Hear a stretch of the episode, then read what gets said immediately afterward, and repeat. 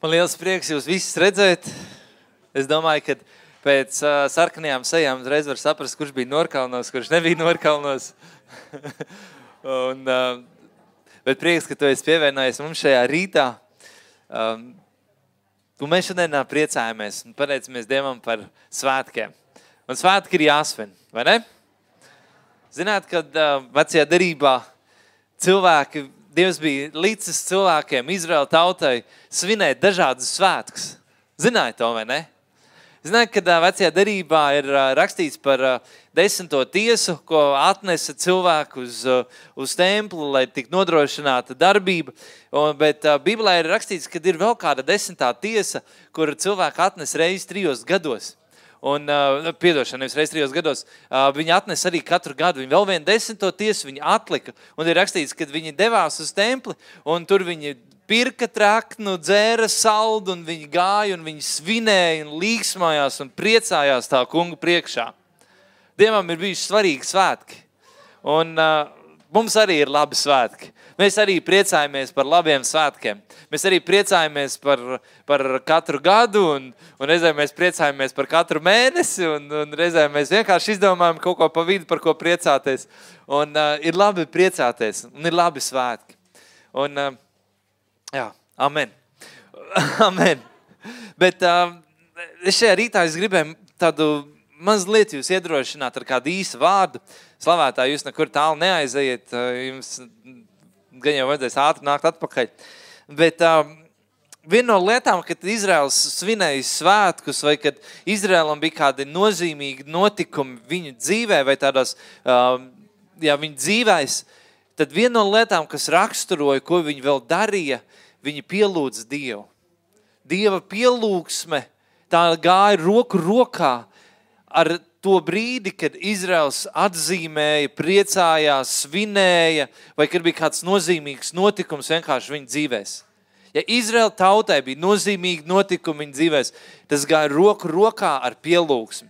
Kaut arī viens mazs piemērs ir, kā, kad uh, tika iesvētīts, kad Salamans iesvētīja templi, kad tika uzcelts liels krāšņs templis, kad Dievu, un, un, un, un viņš tika pabeigts, un, un tad tika sapulcināti visi vadītāji un līderi no tautas, viņi sanāca vienā vietā, Un tad ir rakstīts Bībelē, ka uh, tur bija dziedātāji, tur bija tie, kas spēlēja mūzikas instrumentus, viņi sāka spēlēt, un tad visi, kas tur bija sapulcējušies, viņi sāka dziedāt, viņi sāka teikt, tas kungs ir labs un viņa žēlastība paliek mūžīgi.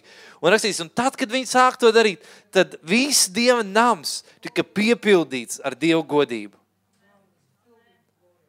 Vai kaut kas tāds Izrēlam, kad, kad viņi ik pa brīdim viņi atrada sev tādās situācijās, kur, kur viņi papildināja, vai kur viņi tā kā tie nozīmīgais notikums viņu dzīvēs, tas gāja kopā ar kādu pielūgsmi. Un tad, kad bija pielūgsme, tad Dieva godība atnāca. Un to mēs varam lasīt atkal un atkal. Un, ziniet, šajā rītā svētkos es jums gribēju vienkārši atgādināt, neaizmirstiet par pielūgsmi. Neaizmirstiet par pielūgsmu. Ir tik superīgi, kad mēs varam svinēt un atskatīties uz lietām, kas ir notikušas uz lietām, ko Dievs ir darījis draudzē. Un katram no jums ir savs stāsts, katram ir cits stāsts. Kādam tas ir garāks, kādam tas ir īsāks, kādam tie ir 10 gadi, kādam tie ir tie paši 15 gadi, kādam tas varbūt ir tikai pāris mēneši šeit. Bet jums katram ir savs stāsts ar draudz un ir lietas, par kurām mēs varam būt priecīgi un pateicīgi. Un ir lietas, par kurām mēs varam teikt, cik labi, ka es esmu tieši šajā vietā un es neesmu kaut kur citur. Un, un ir lietas, par kurām mēs varam priecāties. Bet visam tam blakus vai pāri par visu to, neaizmirsti, ka tas viss ir par Kristu, tas viss ir par viņu. Neaizmirsti, ka tu nāc, lai pielūgtu viņu. Es atceros, uh, kā tas bija, kad, eh, kad raudas sākās, bija vernisāža, bija sākumā, tur bija, tur bija, tad bija otrajā stāvā, tur bija tāda telpiņa, pēc tam bija, tur bija, um, tur bija pa trepītēm, jeb sākumā bija pa trepītēm lejā, tur bija tā telpa, tad bija otrajā stāvā, un tur bija augšā lejā, un mēs tur ik pa brīdim bija augšā vai lejā, un tad kādreiz mēs bijām, un kur vajadzēja sludināt uz bāru lets, un, un tad tur cilvēki tur sēdēja, tur, jo, tāpēc, kad augšā bija aizņemts, un tad dievkalpojums notika tur burtiski, tur, kur tas bārs, un, un tur bija dievkalpojumi, pēc tam bija viesnīcā Rīga, un tur bija augšā, un pēc tam bija lejā, un pēc tam mēs bijām tirzniecības centrā, un tad mēs bijām pagrabā, un tad mēs bijām čakielā, un tagad mēs esam šeit. Mēs esam bijuši vis kaut kur, un tas bijis, bijis pa kalniem, pa lejām, bijis daudz un maz cilvēku, un viss daudz, kas ir mainījies. Un es zinu to, ka vēl joprojām priekšā arī daudz kas mainīsies, un lietas notiksies. Un būs labāka laika, būs grūtāka laika, būs uzvaras, būs kādas cīņas, būs kādi zaudējumi, būs kādi prieki, būs kādas bēdas, būs kādas skumjas, būs kādas gavils. Bet pār par visu to atceries, mēs esam aicināti pielūgt Dievu. Mēs esam aicināti pielūgt Viņu. Mēs esam aicināti neaizmirst par pielūgsmu. Matīs pagājušajā svētdienā viņš tur runāja, viņš tur tik, tik daudz tur tā runā, ka tur, un, tur, un tur būs tik daudz, un tur būs, tur būs, mēs būsim daudz, un tur būs liela, un, un kaut kādiem vārdiem viņš runāja. Un no vienas puses, es domāju, patiesībā pilnīgi vienalga, mēs esam daudz vai maz, vai tie ir pilns, vai, vai esam tukši, vai, vai vienu dienu mēs esam visi šeit sapulcējušies, un varbūt nākamajā dienā jau viss no jums aizies projām, un viss kaut kur aizklīdīs, un ir tik labi man atcerēties, es nāku, lai pielūgt viņu es nāku viņu pielūgt. Es nenāku pielūgt kādu vietu, nenāku slavēt kādu draugu, nenāku pielūgt kaut kādu cilvēku, vai nenāku satikt kādu cilvēku, vai nenāku kādas iemesla, cita iemesla dēļ, bet es esmu atnācis. Un ne tikai atnācis, es vienkārši es dzīvoju, tāpēc, ka es gribu pielūgt kādu. Mateja evaņģēlijā 15. nodaļā 8. un 9. pants, un es gribu tādas dažas lietas jums ātri pateikt. Labi, varam tā. Šodien svētkos atgādināt dažas svarīgas lietas. Mateja Evanģēlis 15. nodaļa, 8. un 9. pants rakstīts tā, šī tauta godā man ar savām lūpām, bet viņu sirds ir tālu no manis, bet velti tie man godā. Un viņš saka, ka ir, ir, ir iespēja, ka tu vari godāt Dievu ar savām lūpām, bet tavs sirds var nebūt tur. Tas nozīmē to, ka pielūgsmē ir divas daļas. Pielūgsmē ir kaut kas tāds, kas ir ārēji redzams, un pielūgsmē ir kaut kas tāds, kas ir iekšējs. Un viena lieta bez otras neiet kopā.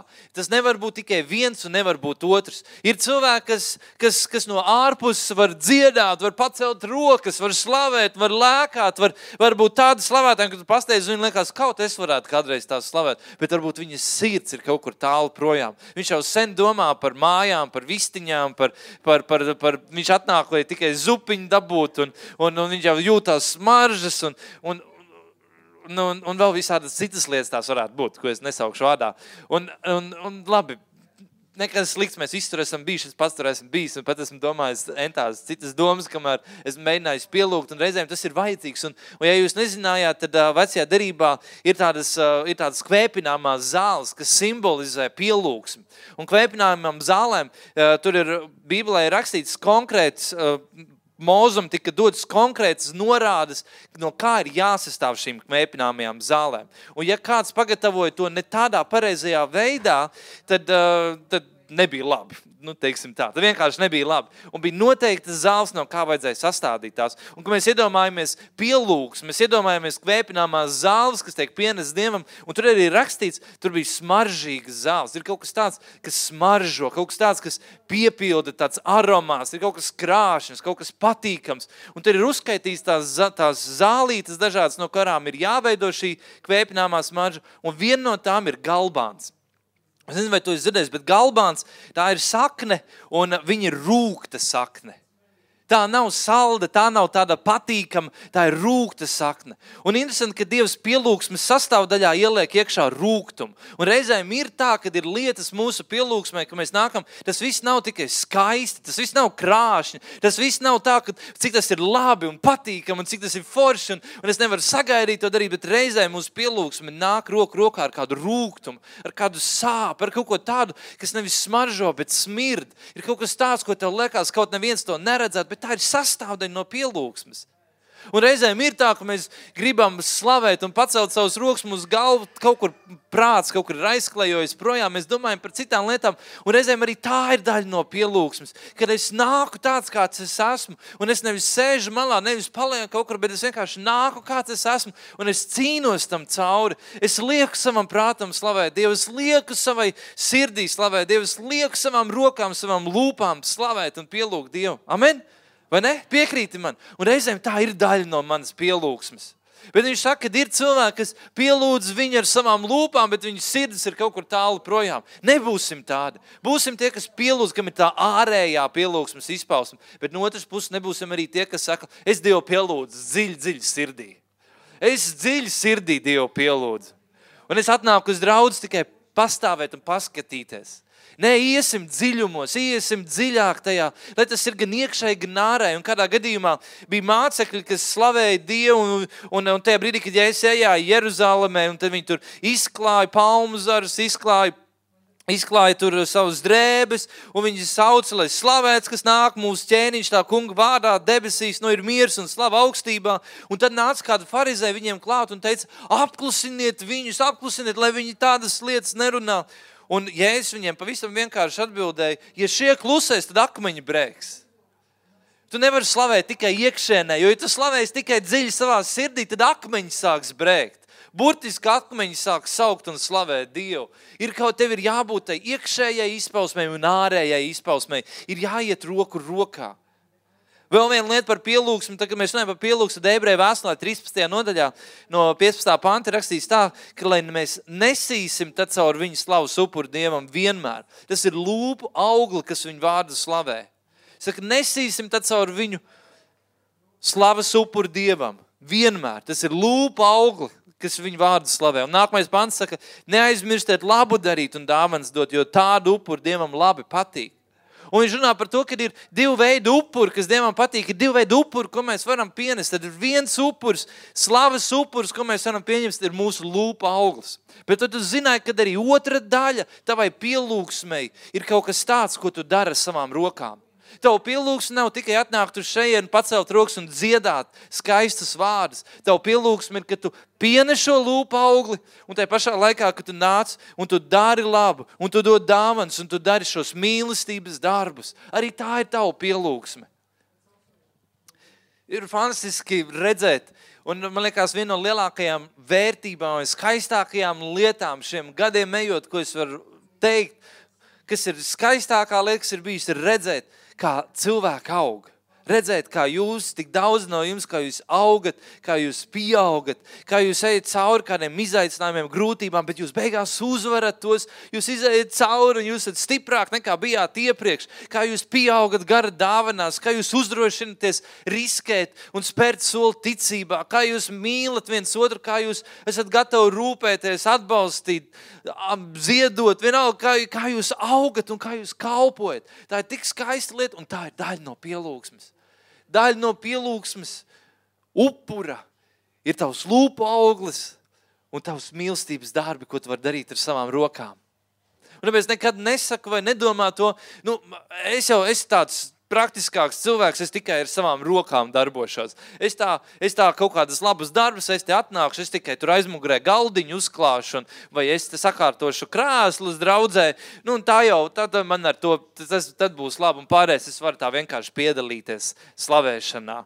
Nē, tu pienes savu lūpu augli. Tajā brīdī, kad mēs pielūdzam un slavējam viņu, tad atver savu muti, sāc dziedāt, iesaisties tajā, pacel savas rokas, sāc pievienojies tam, slavē Dievu ar savām lūpām. Un otrs puses, kāds no jums saka, varbūt, nu, ir jau labi, es tikai atnāku šeit, kā dievkalpojums sākās, lai es te varētu nostāties, pacelt rokas, slavēt Dievu, un kad beigsies, paēdīšu, un tad es mukšu tālāk projām. Nē, pienes savu tā mīlestības darbus, kā tādu upuri Dievam, lai tavu pielūgsmu iet dziļāk. Es viens no tiem, kas atnāk un esi gatavs darīt, uzlikt galdu, novākt galdu, savākt, sakārtot, palīdzēt. Tik superīgi bija tagad Norkalnos skatīties. Mēs baudījām. Mēs baudījām, priecājāmies par to, kas bija. Bet tas viss bija iespējams, tāpēc, ka daudzi no jums pielika savu roku. Vai Mihēls zivtiņas taisīja, Andis grilēja ar Ilmāru gaļu tur līdz vēlām, līdz beigām, kamēr pat nepabeidz, ir ilgi. Vai, vai Inese, kas tur dekorēja, Mārcis, kas te vadīja, Māris, kas vienkārši brauca pa veikaliem, pirka pārtiku tur, un, un vēl, un vēl, un kas tur pie bērniem bija, un kas bija virtuvē, un kas no jums nevienam neredzot aizgāja uz virtuvi palīgā, un kas krāmē galdus, un tur vāca nost, un kas nesa tos solus, un kas darīja vēl un vēl kaut kādas lietas, vai kas pie, pie tehnikas bija, vai tur, vai Miķels, vai kas pie vārdiem sēdēja, un visas tās lietas ir vajadzīgas vajadzīgus, un arī tie ir mīlestības darbi. Un tā ir tava pielūgsme. Arī tā ir tava pielūgsme. Bet nekad nedomā, tāpēc, ka es daru to, ar to jau pietiekās, un Dievam vairāk neko no manis nevajag. Pietiekās jau ar to, ka es tur aizmugurē pastāvēšu, pagrozīšu podziņas, un, un, ta, un, un, un tas, būs, tas būs viss. Nē, pienes savu lūpu augli. Mums tik ļoti patīk runāt ar. Uh, uh, Mēs tur histrija mēkros kalpojam, mums tur tāds, tāds skaņotājs Deivids ir, un mēs viņu tik iemīlējuši esam, un, un Erlanda, ne? Jā. Un, un, un Deivids, viņš, un vienmēr cik interesanti ir uz viņu skatīties, viņš tur, viņš tur stāv, viņš uzlicis raustiņas, un, un viņš ar vienu, vienu roku tur kaut ko groz, otru roku viņam ir gaisā, un viņš dzied līdzi vienkārši visām dziesmām, un, un tu dari tos mīlestības darbus. Tā ir tava pielūgsme, bet tu neaizmirsti arī pienes lūpa augli, kas viņu vārdu slavē. Kas ir pielūgsme? Pielūgsme, angļu valodā vārds worship, pielūgsme. Man angliski ir tāda vārda spēle worship, worthship. Tā kā viņa vērtības pielūgsme. Nu, bet pielūgsme, tas ir par atzīt to, ka viņš ir vērtīgs. Atzīt to, ka viņš ir cienīgs, ka viņš ir vērtīgāks par kaut ko pār citu ka viņš ir vērtīgāks par visu pārējo. Un tāds labs stāsts, ko mēs no Bībelē varam, ko mēs varam redzēt, ir stāsts par to, kā austrumu gudrie viņi nāk pielūgt Jēzu, kad Jēzus ir piedzimis. Un es zināju to, ka mēs varam daudz ko pienest Dievam. Mēs varam pienest Dievam mūsu ziedojumu, mēs varam pienest Dievam mūsu laiku, mēs varam dot Dievam, uh, Dievam mūsu kaut kādus enerģiju, mūsu labos darbus. Mēs visu kaut ko varam dot Dievam, bet vienīgā lieta, ko, o, labi, pateikšu tā, bet visu to, ko mēs pienesam Dievam, visu to, ko mēs darām Dievam, Dievs iepriekš mums ir devis. Viņš jau mums ir devis to laiku, viņš jau mums ir devis to enerģiju, viņš jau mums ir devis tās finanses. Visu viņš mums ir devis. Un vienīgā lieta, ko mēs varam pienest Dievam, ko viņš nav mums devis, ir mūsu pielūgsme. Viņš nedod mums savu pielūgsmi, bet tā ir vienīgā lieta, ko mēs varam vienkārši pienest viņam un atdot viņam. Vienīgais, ko tu vari dot Dievam, ko viņš pirmais nav tev devis. Bet reizēm ir tā, ka kad mēs pielūgsmi mīlam vairāk nekā to, ko mēs pielūdzam. Reizēm var būt tā, īpaši mums tādās harizmātiskās vasaras svētku brīvdraudzēs, var būt tā, ka mēs mīlam to pielūgsmi, to, tās emocijas, tās sajūtas, to, to, to skaņas, tās dziesmas, to visu to mēs mīlam vairāk nekā mēs mīlam to, ko mēs pielūdzam. Un mēs varbūt neesam tie, kas nāk šeit un, un, un, un kas pielūdz Mariju, vai kas noliek svecīt kādu svēto priekšā, un kas bučo kādu ikonu. Varbūt mēs neesam tādi, bet reizē mēs tieši tādi attiecamies pret pielūgsmu. Un tagad mēs stāvam savā vietā, mēs atrodamies šeit draudzē, un mēs dzirdam, skan tā īstā dziesma, un pēkšņi mums rokas ir gaisā. Pēkšņi mēs esam gatavi to dziesmu dzirdēt, un tad skan kāda cita dziesma, un tad mēs, mēs nu, šoreiz nebija tāds svaidījums. Un tad ir Lana, un tad ir viss ir tik fantastiski. Un, un, un tad nāk vadīt slavēšanu. Kristaps, nesaukšu nevienu citu vārdā. Un, un tad tev pēkšņi liekas, varēja labāk Lana būt šodien, vai ne? Austrumu gudrie, ka viņi atnāca Viņi zemojās un pielūdza Jēzu. Tur nebija nevienas skaņas, tur nebija instrumenti, tur nebija nekā cita, bet viņi darīja kaut ko tik svētu, kaut ko tik dārgu, kaut ko tik lielu, ka viņi nāca un vienkārši pielūdza ķēniņu, jaundzimušu ķēniņu. Reizēm mums ir tik daudzas lietas, kas traucē, kas ir neatbilstoši. Liekas, tas nav tā, kā vajadzētu, lai es varētu pielūgt. Tas nav tā, tas nav tā. Nu, šodien vienkārši nebija laiks man pielūgt īsti tā. Nu, es tā vienkārši tā no malas paskatīšos vairāk uz to, kas notiekās. Kā tas bija austrumu gudriem ierasties uh, pie, pie, pie kūtiņā, pie silītes. Vai tur bija smaržīgi, vai tur bija skaisti, vai tur bija LED gaismiņas sakrināts apkārt, mazās, vai tāda lampiņa virtenīte salikts. Tur nebija Ines ieradusies izdekorēt to, to silīti. Bet viņi zināja, ka viņi nāk pielūgt jaundzimušu ķēniņu. Viņi nāk pielūgt Jēzu. Un viņi zemojās viņa priekšā un pielūdz. cik ļoti mums ir vajadzīgs. Nevis, ka tas ir par to, kādā veidā, kā tiek dziedāts, kas tiek dziedāts, kā tas izskatās, kā tas skan, ka viss tās lietas, ka mēs zinām, mēs vienkārši nākam pielūgt Jēzu. Un reizēm mums vajag sev atgādināt, stāvot tajā vietā, kad sākās slavēšanas laiks, nākas sev atgādināt, nē, es nāku pielūgt viņu. Es nāku pielūgt viņu. Tas nav par to veidu, skaņu, formu, izskatu. Tas nav par to. Es nāku pielūgt viņu. Es jau joprojām, tagad man bija tādas tik nostalģiskas atmiņas, kad uh, vakardienas slavēšanas laikā, ne, aizvakar slavēšanas laikā, Lana dziedāja to dziesmu beigās, nē, garām, dārgais Jēzu, klausi lūkšanas. Zini, tāda dziesma, tāda veca, veca, veca baptistu dziesma. Nu, labi, es nezinu, cik veca. Man veca, nu, mans bērnības.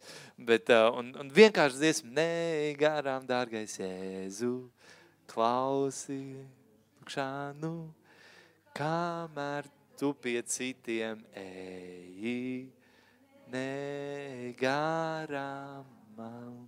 Un es atceros, es atceros, es sēdēju baptistu draudzītēm, pašā aizmugurē, kaut kāda varbūt desmit gadi, man bija mazs puika, kas tur sēdēja un skanēja šī dziesma. Viņa vienmēr skanēja, man bija tā apnikusi, viņa gribēja katru dievkalpojumu. Man likās, kā bērnam, man likās, viņa katru dievkalpojumu dzied.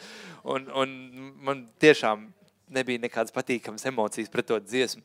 Un es atceros, un pēkšņi bija tāda, nu, tāda tik laba sajūta. Un likās, tā bija tik laba dziesma. Un gadiem vēlāk tikai sapratu, tā bija Dieva klātbūtne. Tā bija Dieva klātbūtne, kas ienāca, tajā vietā un piepildīja to vietu. Un, un, un vienalga, kur tu atrastu, zinām, kā būt, vienkārši tu vari pielūgt Jēzu. Tu vari pielūgt viņu. Vienalga, kur tu atrastos, vienalga kādā draudzē, vienalga kādā dievkalpojumā, vienalga kādā vietā, tu vari pielūgt viņu. Dažādās pasaules valstīs formas mainās, formas atšķirās. Pielūgsme vienam ir citādāk sapratne par to, kas ir vienam, kas ir otram. Bet tu vari pielūgt viņu. Vienalga, kur tu esi ar savu sapratni, to, kā ir. Tā ir tavas sirds. Vienkārši nāc, zemojies viņu priekšā un pielūdz viņu. Es atceros, kad no Korejas bija atbraukuši kādi, kādi kalpotāji, un viņi vadīs, un, un viņi tur piedalījās, viņiem bija jārunā. Un tad bija tā, ka tas runātājs iznāca priekšā, un, un pēc slavēšanas viņš teica, nu, tagad slavēsim pa īstam visi. Jo, un, un viņi, lik, un viņi rādīja kustības, un visiem pārējiem bija jākustās līdzi tai kustībai. Jo īsta slavēšana ir tad, ja tev ir kustības, un tu kusties līdz tām kustībām. Tu zini, ko tev vajag rādīt, kā tev vajag izturēties. Tā ir īsta slavēšana. Daž, un, un ir tā pieredze ir tik atšķirīga dažādās vietās. Bet tu esi aicināts vienkārši nākt un pielūgt. Amen.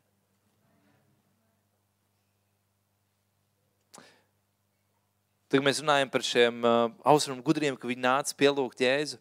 Tad Mateja evanģēlijas otrajā nodaļā, astotajā pantā, ir tāda interesanta lieta, kas ir rakstīta. Un viņš to sūtīja uz Bētlēm un sacīja, ejiet un ievāciet rūpīgas ziņas par to bērnu, un kad jūs viņu atradīsiet, tad paziņojiet to man, kā arī es aizēju un viņu pielūdzu. Un to saka Hērods. Viņš austrumu gudrie, viņi nonāk vispirms pie Hēroda un saka, kur ir tas jaundzimušais ķēniņš? Un Hērods ir pārsteigts, viņš tur saicina savus gudros, un viņi tur meklē, kas ir rakstīts par to, kas notiksies, un, un tad viņi saprot, jā, ka tur ir rakstīts, ka, kad nu, piedzims jauns ķēniņš un tā tālāk, un, un Hērods beigās saka, tad, kad jūs ejat un pasakiet, atrodiet viņu, un tad pasakiet man, lai es arī varētu iet un viņu varētu pielūgt. Un viena lieta, kas vienmēr, kad ir īsta pielūgsme, viena lieta, kas vienmēr iet roku rokā ar īstu pielūgsmi, ir viltas pielūgsme. Jo Herods teica, es iešu viņu pielūgšu, atrodiet, kur viņš ir. Jūs pielūdziet viņu, un pēc tam nākat un man paziņojiet, lai es varētu doties un viņu pielūgt. Un tad, kad ir īsta pielūgsme, tad vienmēr tur blakām būs arī viltus pielūgsme. Un kā tu vari atpazīt, kā tu vari zināt, kas tad ir tāda īsta pielūgsme, kas ir viltus pielūgsme? Kā tu vari zināt, kas ir viltus pielūgsme? Un ir kaut kādas lietas, ko tu vari ļoti labi ieraudzīt, tad, kad tu vienkārši pasties uz to, bija, kas bija Hērods un ko Hērods darīja. Kad pasties uz Hērodu, tu vari ieraudzīt, kāda bija viltus pielūgsme. Pirmkārt, Hērods gribēja, lai gudrie vīri iet, pielūdz un pēc tam viņš iet. Viņš gribēja, lai kādi citi iet un pielūgts.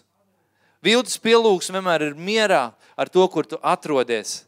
Un viltus pielūgsme negrib spiesties iekšā pie Dieva. Viltus pielūgsme vienmēr ir gatava ļaut, jūs to darat, es padlas pastāvēšu malā. Vai mēs esam kādreiz atraduši sevi tādā stāvoklī, lai citi pielūdz, lai citi spiežās iekšā pie Dieva? Un reizēm tu vari redzēt, kad ir pielūgsmes laiks, ir kaut kāda tāda dzīves pielūgsmes brīdis, un, un ir, ir kāds, kas raud, kāds ir uz savu vaigu, kāds ir pacēlis rokas, kāds kaut kur lūdz, un, un, un kādi var aiziet mājās, teikt, nu šovadien nekā nebija, šodien es neko nesaņēmu. Nē, esi tas, kurš stāv malā. Nē, esi tas, kurš ļauj citiem iet. Esi tas, kurš pats, ja tu zini, kad ir ķēniņš dzimis, tad tu esi pats ej un pielūdz viņu. Tu pats spiedies iekšā, tu pats maksā to cenu, dari to, ko tev vajag. Vienalga, noliec visu pārējo malā, tiec galā ar savu prātu, turpini sev atgādināt, ne, es nāku pielūgt ķēniņu, ne, es nāku pielūgt viņu, ne, es nāku zemoties viņu priekšā, ne, šodien es nāku viņu slavēt, es nāku viņu pielūgt, liec visu pārējo malā un spiedies iekšā pie viņa, spiedies ar visu savu spēku, spiedies iekšā, nepaliec kaut kur ārpusē, nesūti kādus citus to darīt, neesi kā Hēruds, bet nāc tu pats pielūgt viņu. Otra lieta - Herods bija ļauns cilvēks.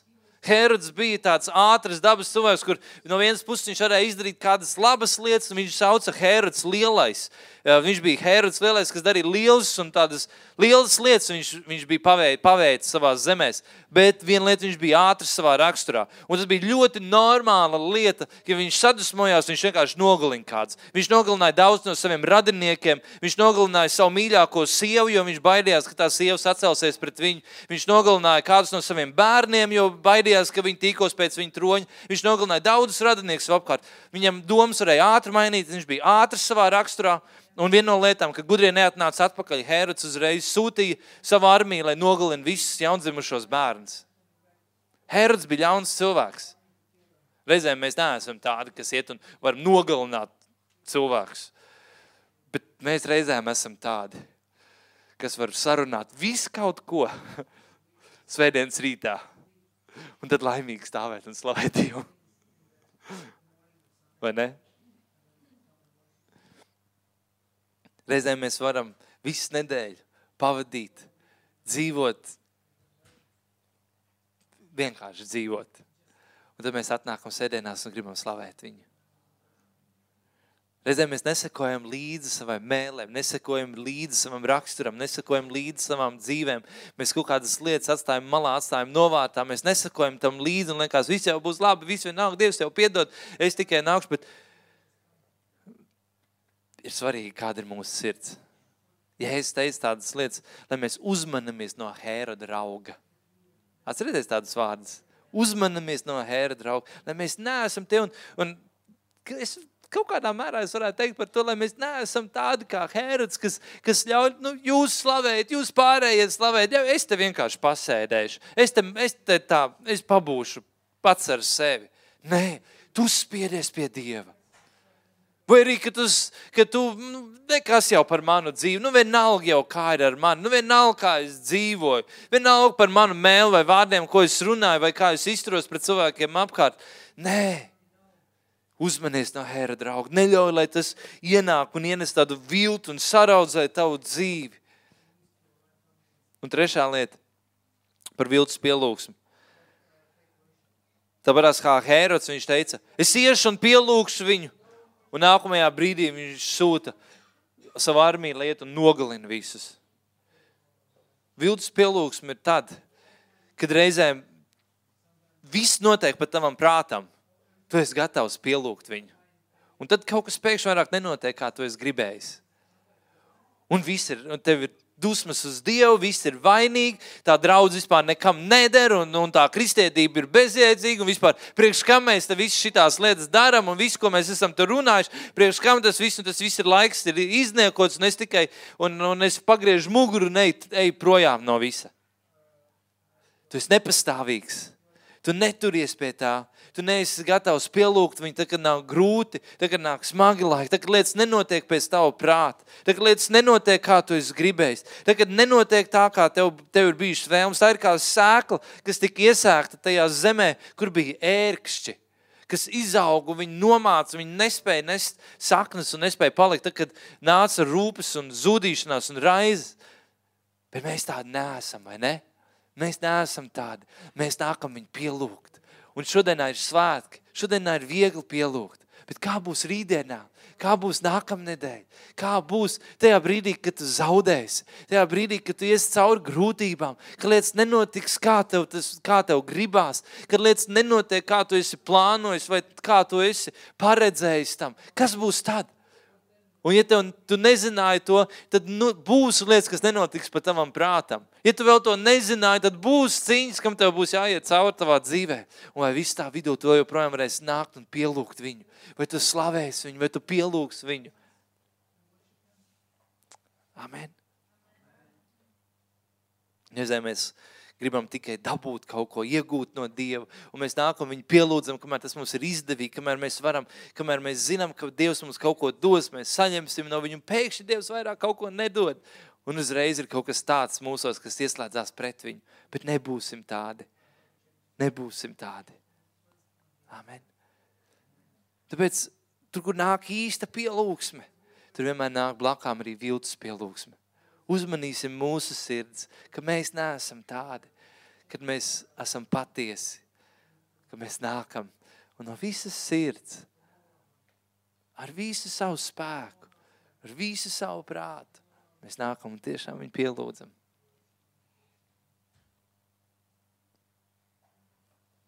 Reizēm mums vajag ieraudzīt to visu lielo kopējo bildi, lai mēs varētu būt ar tik dziļu pateicību Dievam. Varbūt šodienā ir mana cīņa, varbūt šodienā nenotiek pēc man, varbūt šodienā ir lietas, kas nav kā man gribās. Bet tad es paskatos un es redzu, Dievs, cik, ko tu dari. Es redzu, Dievs, cik tu esi labs. Es redzu, Dievs, cik tu esi žēlstības pilns un kā tā ir privilēģija un gods dzīvot šajā laikā, šajā gadsimtā. Kā tā ir iespēja man dzīvot šajā zemē, dzīvot šajā pilsētā vai citā pilsētā, kur tu esi. Bet, bet cik tā ir liela privilēģija un paldies Tev, Dievs, par to, ko Tu dari. Un Tu vari nākt un vienkārši viņu pielūgt.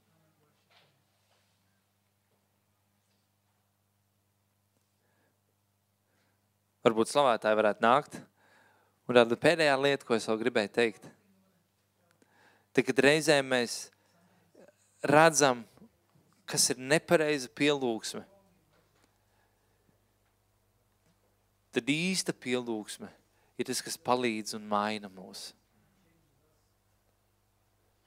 Tas, ko darīja šie austrumu gudrie, kad viņi nāca pie Jēzus bērna, kad viņi nāca pie šīs kūtiņas, viņi nāca pie šīs silītes, tas, ko rakstīts, viņi zemojās viņa priekšā.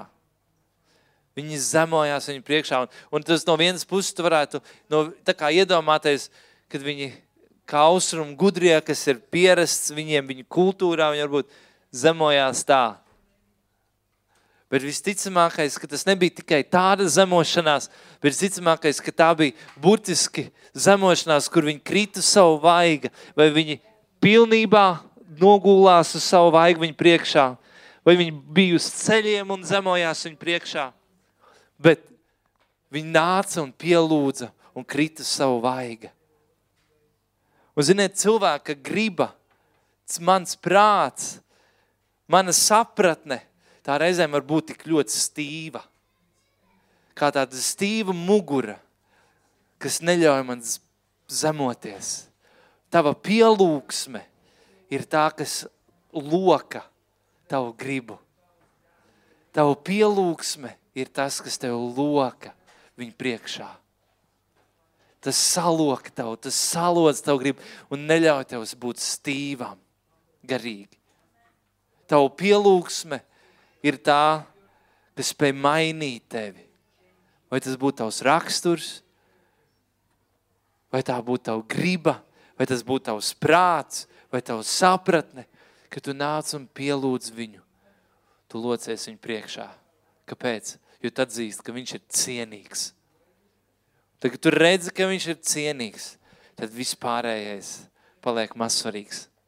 Un varbūt, varbūt ka tavu sapratne par Jēzu ir varbūt tieši tāda pati kā šiem austrumu gudriem, kas nāk no svešas tautas, tālas zemes, ar savu sapratni vai izpratni par lietām, un mēs nezinām līdz galam visas lietas, un kādi saka, ka tie ir tās sāpes ķēniņienas, eh, kad no sāpes ķēniņa, kad atgriezās atpakaļ, kad tad eh, vēs izplatījās par Izraēlu Dievu, un no tā laika, kad viņi sāk nodot ziņas un informāciju, un Dievs sāk strādāt pie viņiem, un, un ka tie ir kādi no tiem, nu ne pēcnācējiem, bet kādi no tām sāpes ķēniņienas eh, tautas, kas nāca un, un zemojās Jēzus bērnu priekšā. Lai arī kas tas būtu, lai arī kā tas būtu, bet viņi zemojās Jēzus bērnu priekšā. Un varbūt reizē mūsu sapratne par viņu ir, ka viņš ir tādā bērnišķīgā līmenī. Un pat ja mēs viņu saprotam vai redzam tikai bērnišķīgā līmenī, vēl joprojām viņš ir cienīgs, ka mēs nākam un zemojamies viņu priekšā un viņu pielūdzam. Un tāpēc šodien šajos svētkos es tev gribu atgādināt, Nāc un pielūdz viņu. Un jā, ir tik labas lietas, ir par ko svinēt, ir par ko priecāties, ir par ko pateikties. Bet nekad nesvinēsim vai nepriecāsimies tikai par zemišķām lietām. Atcerēsimies, ka mēs nākam pielūgt viņu. Mēs nākam pielūgt viņu. Un tieši tā kā es teicu, mums katram ir savs acīgs, ko skriet. Un mēs skrienam kopā, mēs katrs savu sacīkstu skrienam. Un kuram tas nesīs prieku, kuram draudzēji tas nesīs pavairošanu un pieaugumu, un kurā vietā mums būs jāiet savs ceļš, un lietas būs citādāks, es nezinu, bet pār par visu mēs nākam pielūgt viņu. Zini, ja tu saglabās to pielūgsmu sirdi, tu nekur, nekas, nekur tu nevarēsi aiziet no viņa vaiga, no viņa klātbūtnes. Ne, nekas nenotiks ārpus viņa gribas. Ja tu saglabās to pielūgsmu sirds, varot, jebkas, kas arī varētu notikties, vienalga tu būsi īstajā vietā un īstajā laikā. Tu būsi iemācījies vienkārši sevi locīt Dievu priekšā. Amen. Man liekas, ka kādam vajadzēja dzirdēt, kādam vajadzēja atcerēties. Mums vajag, esam nākuši pielūgt viņu.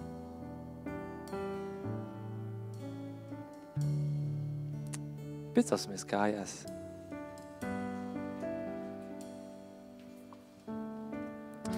Ziniet, tāpēc, kā tur bija rakstīts par to slavas upuri, kas ir jāpienes.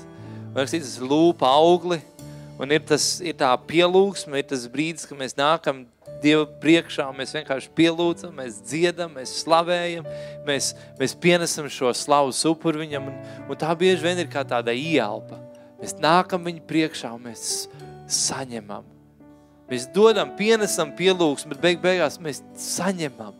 Mūsu acis tiek vērsts prom no mums, mūsu acis tiek vērsts prom no mūsu dzīves apstākļiem, pāri par tām cīņām visam, kas mums notiek apkārt. Mēs pievēršamies viņam, mēs skatāmies uz viņu, mēs, mēs, mēs savu skatu vēršam uz viņu. Un tas rada mūsos ticību, tas rada mūsos cerību, tas mūs izceļ ārā no tām grimstošajām smiltīm un liek mūsu kājas uz cietas klints.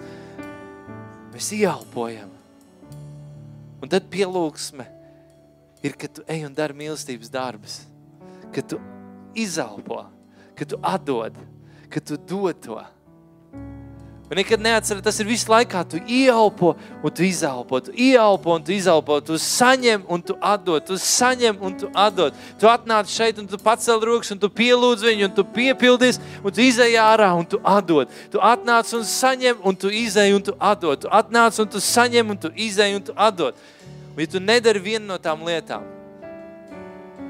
tad vai nu tev būs tik daudz, ka tev jau viss būs pieriebies, viss būs apnicis, un tev vairāk tā draudz būs jau nežēlīgi, garlaicīga un nevajadzīga, vai arī tu būsi tādā stāvoklī, kur tu vienkārši knapi vilksies uz priekšu, tu būsi pārguris, garīgi izžuvis, un tu būsi, tu būsi vienkārši kaut man pišķiņ pagaršot un pilīt.